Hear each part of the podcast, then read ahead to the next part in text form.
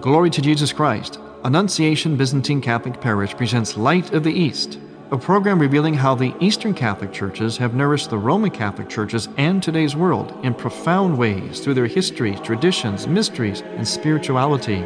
Hello, I am Father Thomas J. Loya, pastor of Annunciation of the Mother of God Byzantine Catholic Church in Homer Glen, Illinois, and this is the story of the Eastern churches, an inspiring story of faith, courage, intrigue, mystery, spirituality, dissension, and reconciliation. But most of all, this is an expression of a great experience of faith through our unique divine liturgy. Join with me now as we look toward the Light of the East.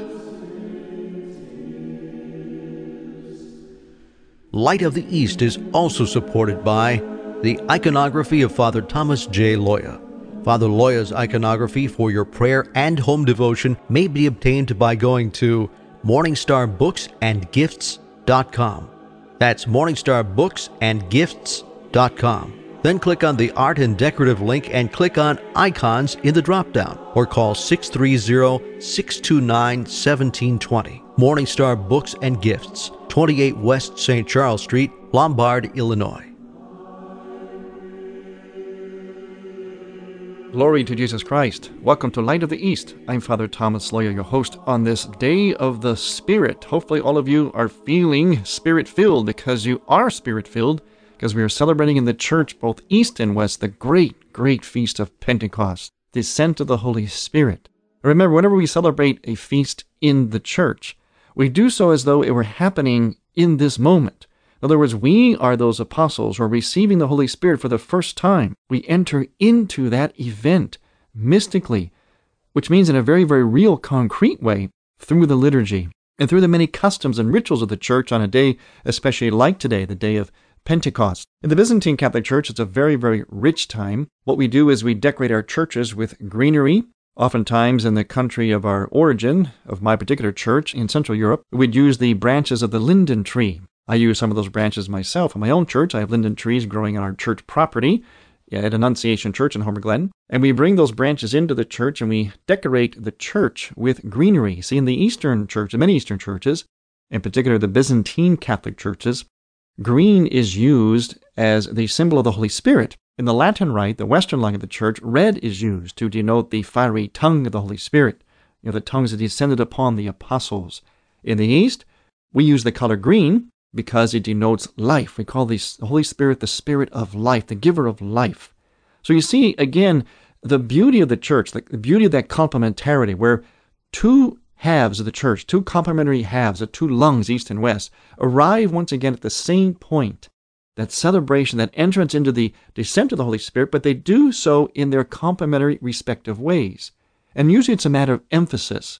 In the West, they emphasize the fiery tongues who enlightened the apostles. We too are enlightened by those same fiery tongues only through the sacrament of confirmation or chrismation.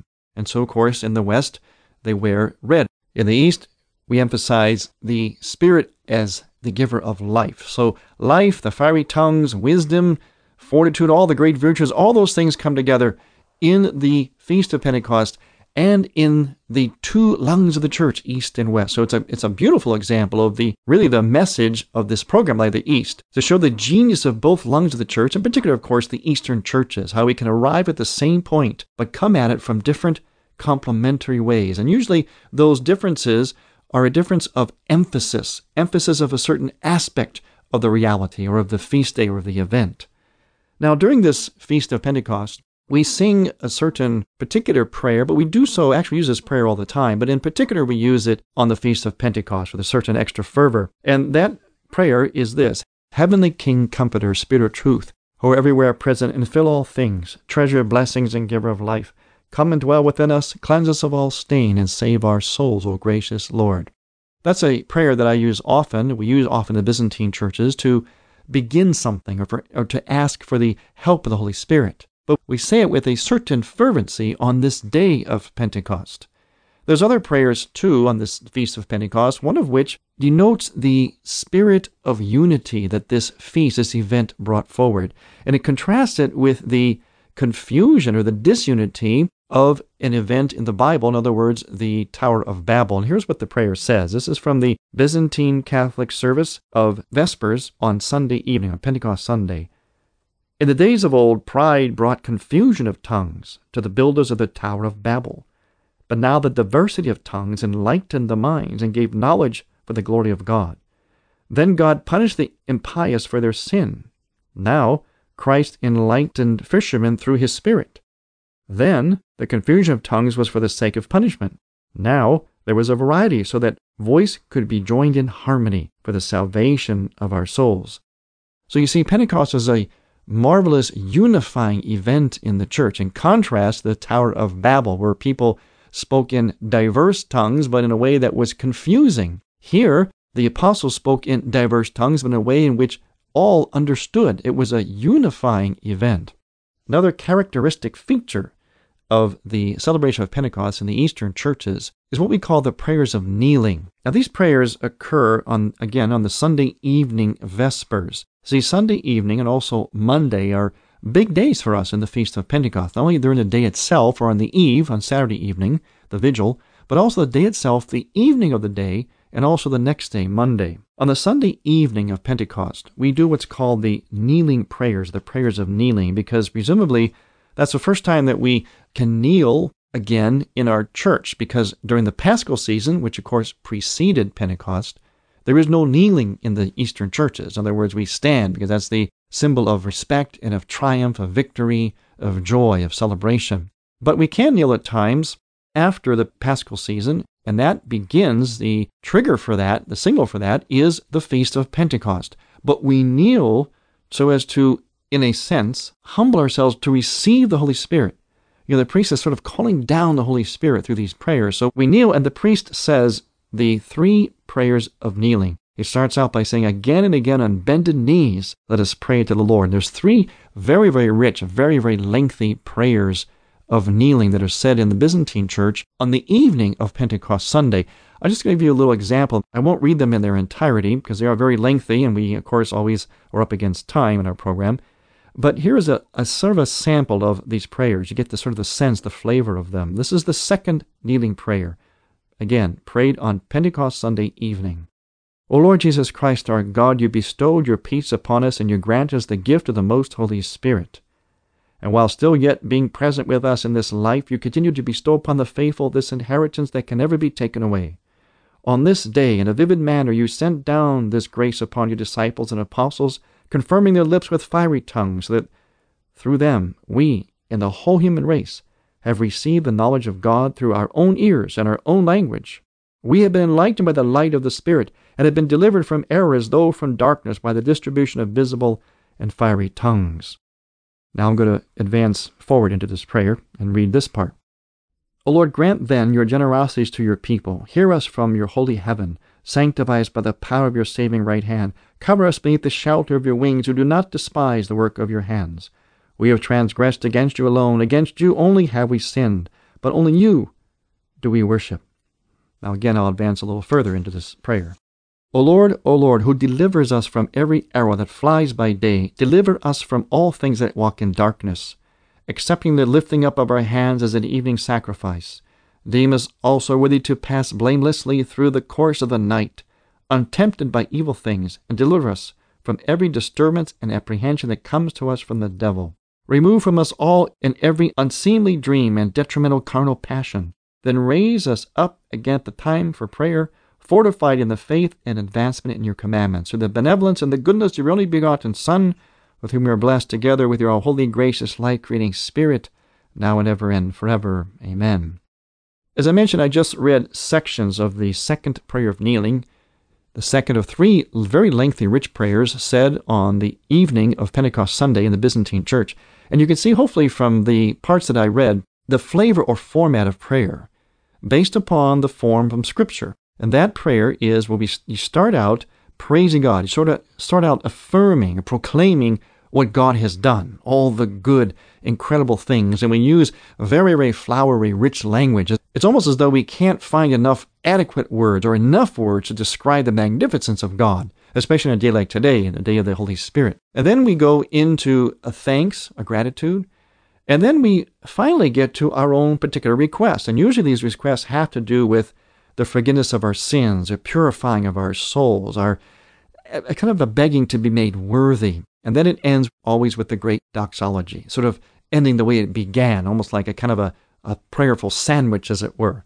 It begins with praise and it ends with the resounding, what we call doxology, where we glorify God. The prayers, as I mentioned, are very rich and very beautiful, but you get at least a little sense of them.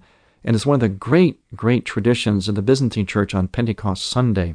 Another great tradition starts the next day, on Monday, Pentecost Monday, in which after the liturgy there is a procession. This is a very, very ancient custom. It's a procession with the Gospels in which we stop at the four corners of the church. Usually this procession is done outside, or it can be done inside as well. And you stop and we read four Gospels. And the symbolism here is that the Holy Spirit has descended, enlightened the apostles, and they go forward to the four corners of the earth to preach the gospel of Jesus Christ. And that, of course, means that we are those apostles today who, having been lightened by the Holy Spirit, now go forward to all four corners of the earth to preach the gospel. And so it's the prayers to the Holy Spirit, the greenery and decorations and colors in the liturgy and in the church, the prayers of kneeling and the processions are just some of the rich, rich observance in the eastern lung of the church of this great day and feast of Pentecost. Please stay with us here on Light of the East.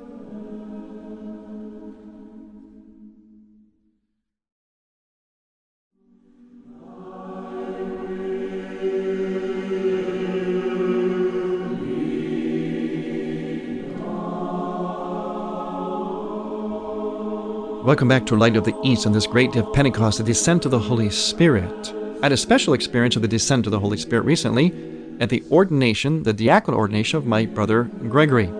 This took place at the cathedral in our Eparchy of Parma, which is near Cleveland, Ohio. He was ordained to the diaconate by our bishop, Bishop John Kudrick. Naturally, it was a real thrill for me and an honor. It's great to have my own brother join me in the ranks of the ordained ministry. But it was also a thrill for a lot of other people, including his children. As Gregory, my brother, says, his children are his daughter Maria, his daughter Elizabeth, and his half dozen or so sons. Gregory has 8 children and the great sense of humor, as you can imagine. But I asked his sons, which are, of course, my nieces and nephews, I asked his sons and his daughters what it was like to have their father ordained as a deacon. And here's what they said. It's pretty exciting. I'm just proud to be serving with him. It's kind of neat how all the lawyers are going to be together. You know, you as a priest and my dad as a deacon, the rest of us, my brothers and I, as servers. Pretty exciting. I sort of can't believe it. It's cool because we could serve with them, and then, yeah, it's exciting. Although my brother was ordained to the power of the action of the Holy Spirit, he was ordained to the diaconate. The Holy Spirit, of course, is not confined to, of course, just my brother's ordination, but rather is very much alive and at work in the church, trying to bring about unity. And recently, there has been great progress, I believe, in that unity between the Orthodox churches and the Roman Catholic Church. And I asked our good friend Jack Figel, who you know has been on our program many times before, to share with us some experiences that he has had. And he's had some very unique experiences of Christian unity between the Orthodox and the Roman Catholic churches, and in particular, experiences that he had and he shared with an Orthodox bishop who is since deceased. His name is Bishop Vsevolod, who was a Ukrainian Orthodox bishop.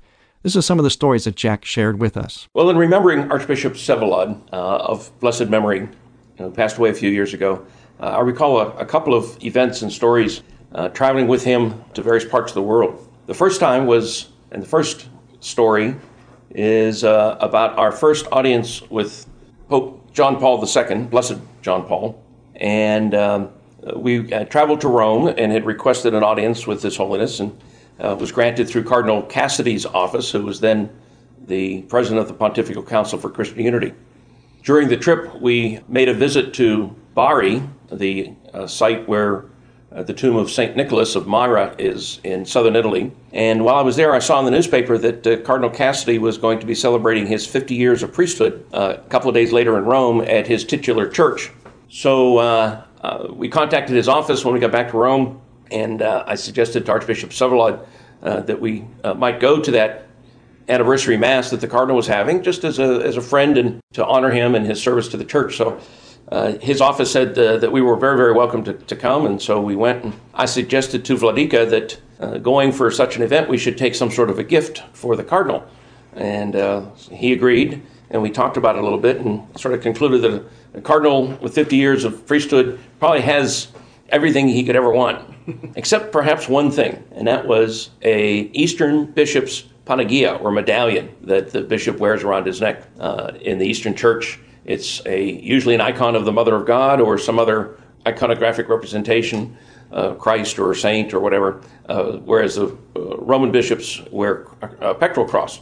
So the Archbishop agreed, and I knew that Archbishop Vsevolod had a bit of a collection of these, and we were already in Rome, and I also knew that he traveled with a couple, two or three. So we looked at the few that he had with him and picked one out to give as a gift to Cardinal Cassidy, and went to the Mass that evening. And we went with the speech prepared and the special surprise gift. So at the end of the Mass, just before the final blessing, Archbishop Vsevolod got up and was introduced by Cardinal Cassidy to the congregation. And so he presented him the Panagia.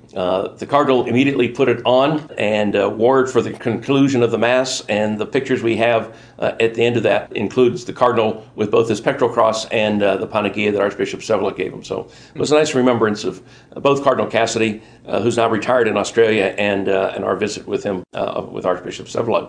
Later that same trip, in the week, we had an audience with Blessed John Paul. It was the second time I'd met him personally.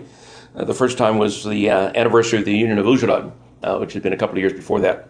But that audience was very special in many, many ways. First of all, it was just the Archbishop and myself, just the two of us with the Pope. And it was just, to be in his presence. As soon as I walked in the room, I could feel holiness and the spirituality of Blessed John Paul. And we had an escort, a Polish priest from the Council for Christian Unity, who introduced us to the Pope. The Polish priest was explaining in Polish to Blessed John Paul who I was. When I greeted the Pope, I said to him, "Slava Isusu Khrystu," Glory to Jesus Christ in Church Slavonic. And he said back to me, "Slava Naviki." He knew exactly what I said, and I think with a little smile on his face, he enjoyed being greeted that way. The Polish priest then went on to explain who I was, why I was there. I had copies of Eastern Church's Journal bound in blue leather that I gave to the Pope for the Vatican Library. And at the end of the audience, I got a beautiful bronze medallion from the Pope as a gift that I treasure to this day. As we went to say goodbye, I kissed his hand and said to him, "Nohe Alita," which is, God grant you many years in, again, Slavonic.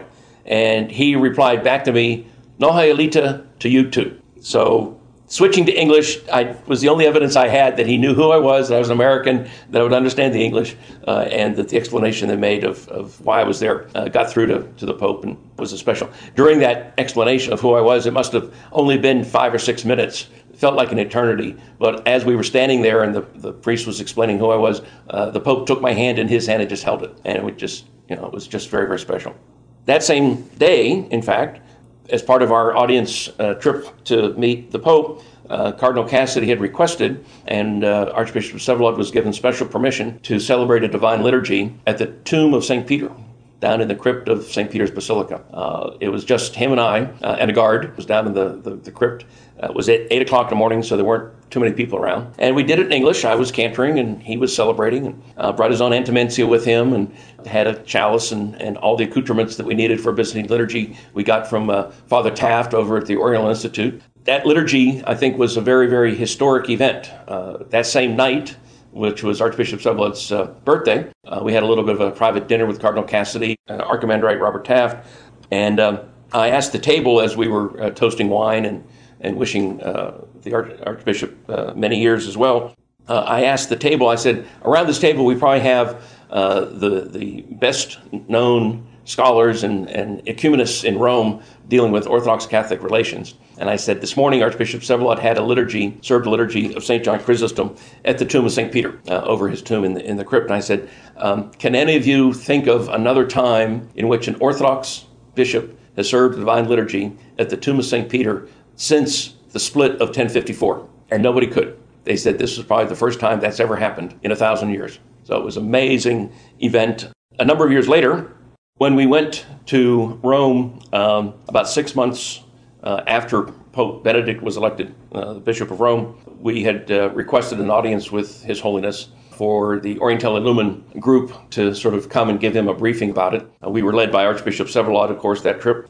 Bishop John Michael Botine and Monsignor George Doves were with us. The four of us went. A couple hours before we left for the airport in Washington to fly to Rome for this week-long of events, we got the word by email from Rome that indeed Pope Benedict was going to greet us and meet us on that Saturday. And so we were very excited to get that audience set up. We went. This time, Archbishop Vsevolod was recognized much more formally. As we walked through the Apostolic Palace, all the Swiss guards came to an attention and bounced their spikes on the floor and made a big racket as we went from room to room to room, down the long corridors to get to the audience room. It was very, very impressive to see all these guys, sharp Swiss uniforms come to attention. We got down to the corner office, the corner room that's the anteroom to the audience room, and you can look out on St. Peter's Square. And I took a couple of pictures out the window just to say I was there. We went in. Pope Benedict was very, very friendly, very cordial. He greeted all of us. I presented a book to him. It was a special edition of one of Archbishop Vsevolod's book, the collection of ecumenical writing called We Are All Brothers. And he actually opened the book and looked at the titles of the chapters. You could tell that he was, that much of an academic scholar, that he wanted to see what was in the book, and he took note of some of them, and he handed it to one of the secretaries there, sort of as a special, keep this off to the side because I want to read it someday. It was very, very special. We got little gifts, and we said goodbye to him, and the three of us, and then Archbishop Vsevolod stayed on to have a personal one-on-one chat with him.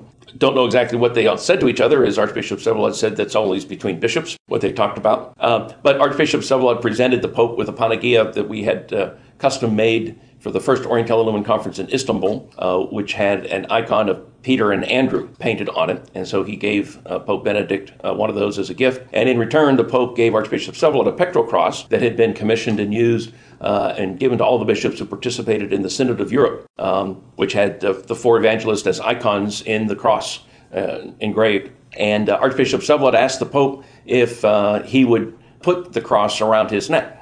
So the Archbishop took his kamalavka off, bowed his head, and we have pictures of Pope Benedict putting the cross around Archbishop Vsevolod's neck. We don't have a picture, but Archbishop Vsevolod told us the story afterwards that after that, and as he did that, the Pope gave him a blessing, for bestowing the cross on him. The Pope knelt in front of Archbishop Vsevolod and asked him for a blessing. Archbishop Vsevolod, when he was telling the story, his eyes were welling up. You could see he was very emotional. We thought something, had seriously gone wrong when it was in fact something very, very special. And he said he could not bring his hands to touch the Pope's head. Kneeling in front of him, all he did was he said he took the Pope's hands in his hands and gave him the blessing of St. Paul. May the grace of our Lord Jesus Christ be with you always, now and ever and ever. And it was amazing to hear the story from Archbishop Vsevolod that Pope Benedict is not only a scholar and now leader of the Roman Catholic Church, but a very humble man to make that sort of a gesture. A couple of years ago, my good friend Archbishop Vsevolod of Skoplis, who was the Ukrainian Orthodox Archbishop here in Chicago, passed away just before Christmas. And I was debating whether to come to the funeral service here in Chicago from Washington, where I live, or go to the services that were going to be held at the cathedral and the cemetery in New Jersey. They decided to split the funeral into two parts. My mother was the one who suggested I actually should go to both because I knew him so well that I should be at all the funeral services, kind of as his Catholic spiritual son. And I concluded that, that probably was the thing to do. So I went on the internet and found myself United Airlines flights that went from Washington to Chicago to Newark back to Washington, booked the flights and came here to Chicago. After the funeral service on the first day, there was a bit of a reception, and I was talking to one of the priests that I was going to Boundbrook for the next 2 days for the rest of the funeral. And he said, we're a number of us are coming as well, and so forth. And he said, well, what flight are you on? And I told him, the 9:40 departure out of O'Hare. And he said, that's the flight Laudika's on. And the priest said, no, Archbishop Vsevolod, the body, is going to be on your flight going from O'Hare to Newark. And I said, oh, what a coincidence. Wow, I just picked it. There was 4 or 5 flights, every hour that morning, and that's the one I picked. I said, who from the family or what clergy are going to be accompanying the body? Because it seemed to me that would be the protocol, that someone would go with them. And he said, the funeral director had not consulted the priest or the family, and so booked this flight on their own, and nobody else was on it but me. And so, even though, as Archbishop Vsevolod and I had traveled all over the world, several times to Rome, many times to Istanbul, I was with him on his last flight as he went from here to Chicago to New Jersey. And so as I was sitting at O'Hare Airport, it was a cold, rainy morning, as I recall, because it was the week after Christmas. I could see the big white box being hoisted along the conveyor belt into the belly of the plane, that I knew and confirmed that indeed, that was the coffin and that was Archbishop. So on the flight, as they came around and asked for refreshments, I said, I'll have a Diet Coke, but I have a friend downstairs in the hold that would like a scotch and water. Flight attendant looked at me kind of strange, and I said, that's an inside joke.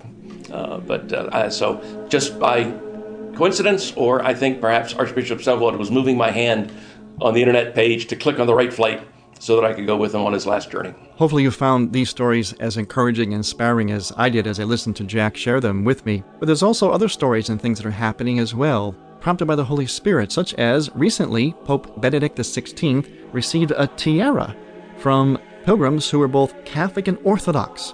A tiara was made by an Orthodox organization and presented together with a Roman Catholic organization to the Pope, which again is another sign of this kind of cooperation. And wouldn't it be wonderful if this kind of cooperation were happening more and more and more, and not just on these very high levels of the Church, but on every level of the Church, so that one day, inspired by the Holy Spirit, the Church will all be one again, breathing with both lungs, east and west, always breathing with both lungs, but breathing together as one Church, united in the one same Holy Spirit. I want to thank you for listening. I hope you'll continue to pray with me for unity in the Church. I'm Father Thomas Loya on Light of the East. CRI, CatholicRadioInternational.com.